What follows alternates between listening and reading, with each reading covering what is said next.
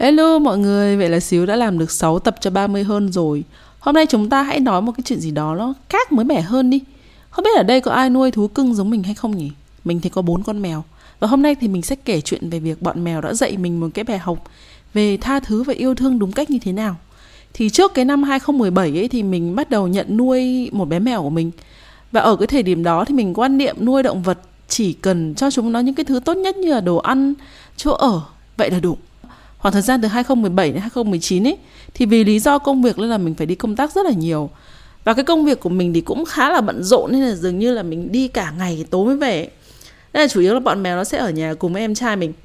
Thì thời gian đó thì cũng thỉnh thoảng mình thắc mắc là, ủa, tại sao mình là cái người mà cho chúng nó ăn, mình thương chúng nó như thế? Thế nhưng mà chúng nó lại có vẻ là không thân thiết với mình lắm. Thậm chí là còn sợ mình nữa cơ.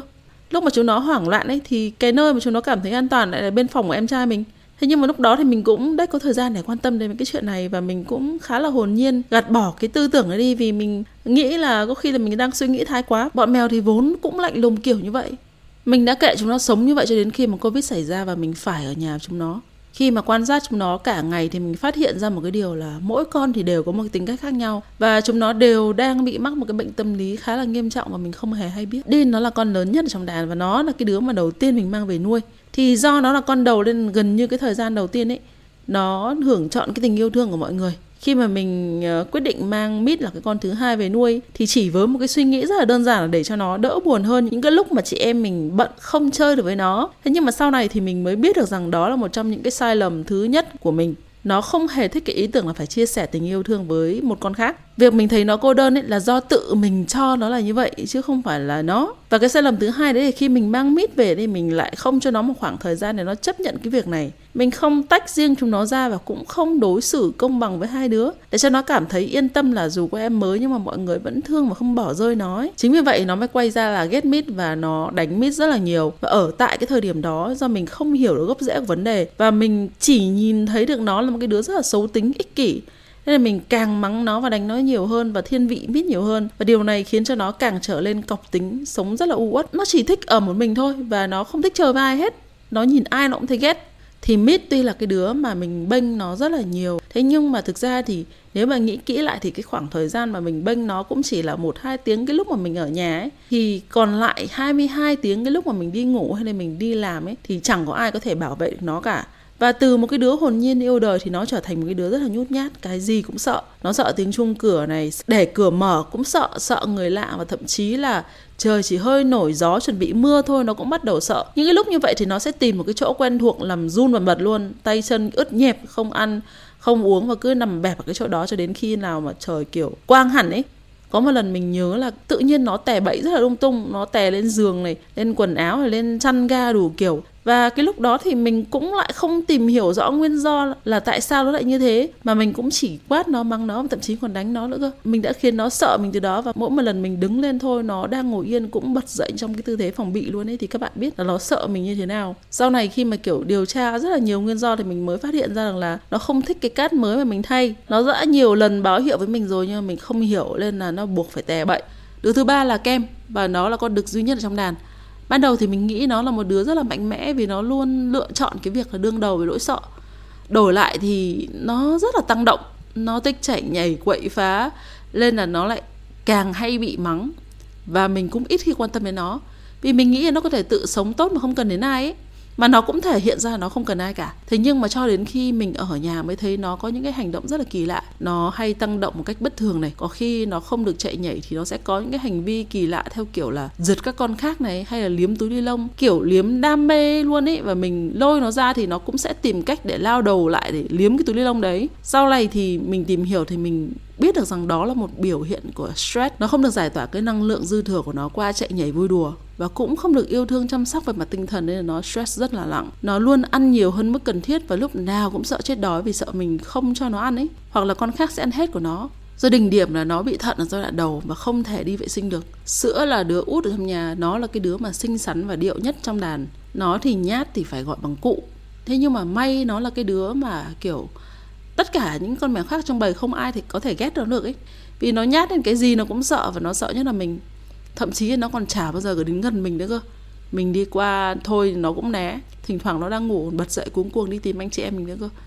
Kiểu chắc là bà là mơ thấy kiểu giống như ai bắt mất anh chị em mình hay sao ấy. Nó cứ kêu mà nó cứ đi tìm, khi nào thấy mấy con kia trả lời thì nó mới yên tâm thì mình còn nhớ rõ cái hôm mà mình ngồi thiền để trả lời tất cả các cái vấn đề đang xảy ra trong cuộc sống của mình. Và mình đã nhận ra được mình đã tệ như thế nào trong cách nuôi dạy chúng nó. Cái cảm xúc đầu tiên của mình đó là sốc, rất là sốc. Vì nhận ra mình có những cái mặt xấu xa như thế nào. Mọi người phải hiểu là con người rất là khó nhìn ra và chấp nhận cái điểm xấu của mình nhé sự khác biệt giữa việc bạn nghe người khác nói mình có những cái thói xấu, xong bạn cũng thấy nó cũng đúng đúng nhưng mà bạn không sửa nó thì với mình cái lúc này bạn chỉ đang mới kiểu biết nhưng mà vẫn không tin là mình tệ như thế, nên là bạn không sửa đổi. Còn khi mà bạn ở trong cái trường hợp là bạn nhìn và chấp nhận chính mình là kẻ xấu đó, thì nó lại là một cái level khác. Nó như là kiểu mình khám phá ra một cái phiên bản ác quỷ của mình vậy.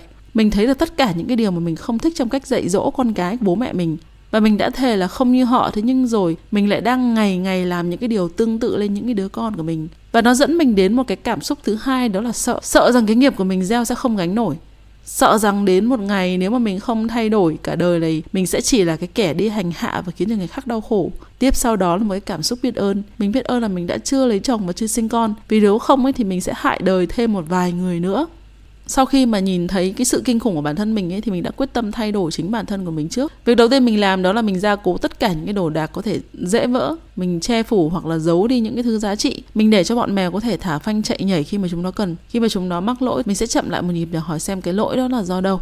Nó có đáng là mình phạt tụi nó hay không? Nếu mà phạt tụi nó thì cũng phạt theo kiểu tỏ thái độ không ưng ý ấy làm lơ và không trêu chúng nó nữa. Mình cố gắng chia đều cái tình yêu thương và sự quan tâm của mình tới cả bọn nhiều hơn. Mình dành nhiều thời gian hơn để chơi với tụi nó. Đặc biệt nghe có vẻ hơi ngốc nghếch thế nhưng mà mình trả lời tất cả những lời gọi của chúng nó. Mình phát hiện ra cái lý do mà chúng nó sợ tiếng chuông cửa, sợ người lạ là do cái cách ứng xử của mình khi mà có người lạ đến ấy. Thì do cái hồi trước là ở một số chung cư không cho nuôi thú cưng, nên là mỗi lần người lạ đến thì mình đều lùa chúng nó đi trốn. Vô tình chúng nó hiểu sai là cái tiếng chuông cửa và cái người lạ ấy là cái mối nguy hiểm sau này mỗi lần khi mà có tiếng chuông cửa ấy, thì mình luôn phải tỏ ra rất là bình thường để cho chúng thấy là không có gì bất thường cả ấy.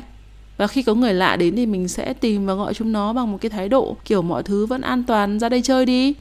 Với cá nhân Dean ấy thì mình chơi với nó nhiều hơn thỉnh thoảng thì cũng tỏ vẻ là mình thiên vị nó hơn để cho nó thấy là mình vẫn rất là yêu thương nó. Với mít thì những hôm trời mưa thì mình ngồi cạnh nó vuốt ve an ủi nó. Nếu mà trời đổ mưa ban đêm ấy thì mình cũng thức trắng đêm với nó luôn kem thì chơi với nó nhiều hơn, điều chỉnh lại cái chế độ ăn uống cho nó một cách quy củ hơn. Mỗi một lần nó nổi khùng với con khác thì mình sẽ đánh lạc hướng nó bằng cách là mình chơi với nó. Con này rất dễ bị phân tâm bởi đồ chơi ấy. Sữa thì cũng đơn giản chơi với nó, hạn chế tối đa mắng mỏ, vuốt ve với nó nhiều hơn vì con này kiểu trái tim khá là mong manh và yếu đuối.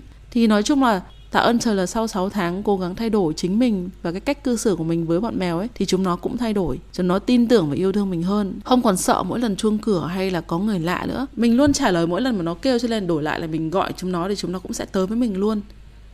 Kem thì đã hỏi thận, ăn uống thì cũng điều độ hơn Thỉnh thoảng thì vẫn giữ cái thói quen là liếm túi ly lông Thế nhưng mà không nhiều như trước din thì cũng đã bớt bạo hành em Lại dính với kiểu mami nhiều hơn này Thương các em hơn Mít thì có thể ra ban công ngắm mưa Hít không khí mát sữa thì ngày càng dẹo hơn. Tối thì chỉ cần thấy mình leo lên giường thôi là nó lại ỉ ôi đòi gãi bụng cho bằng được. Nếu như trước đây chẳng đứa nào muốn dính tới mình nữa thì bây giờ đi đâu cũng theo. Đi vệ sinh cũng mỗi đứa ngồi một góc, có chuyện gì cũng mép mà khổ mình có hiểu đâu. Thế nhưng mà vẫn phải tỏ thái độ là à thế à ờ rồi mami hiểu rồi.